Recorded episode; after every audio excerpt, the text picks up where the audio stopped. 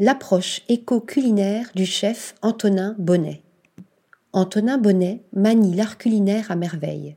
Ancien disciple de Michel Bras, ayant lui aussi fait ses armes à Lousteau de Beaumanière, il arrive à Paris et offre une première étoile au très réputé sergent recruteur.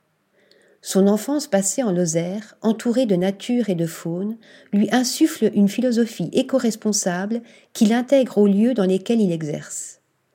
Une démarche qui devient sa marque de fabrique. Déguster des mets signés Antonin Bonnet devient presque un acte engagé. Chaque produit est précieusement sourcé, travaillé avec le plus grand respect. Quant au gaspillage, tolérance zéro. Tout est utilisé à bon escient. C'est ce qu'il propose chez Quinsou, sa table ouverte en 2016 et adoubée d'une étoile au guide Michelin en 2018, où il propose une gastronomie brute d'inspiration coréenne. Véritable artisan du goût et du bien manger, son attachement aux principes écologiques le mène à ouvrir sa propre boucherie, Boucherie Grégoire, à deux pas de son restaurant. Il y vendait les morceaux les plus nobles et gardait les parures pour agrémenter les bouillons et autres préparations de sous.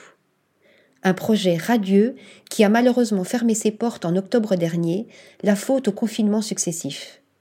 Pourtant, ces derniers lui avaient permis d'ouvrir Mimi Baba, un pop-up coréen empruntant le surnom de Gina.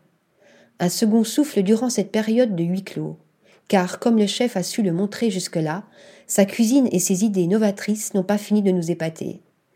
Article rédigé par Shayness Tilly.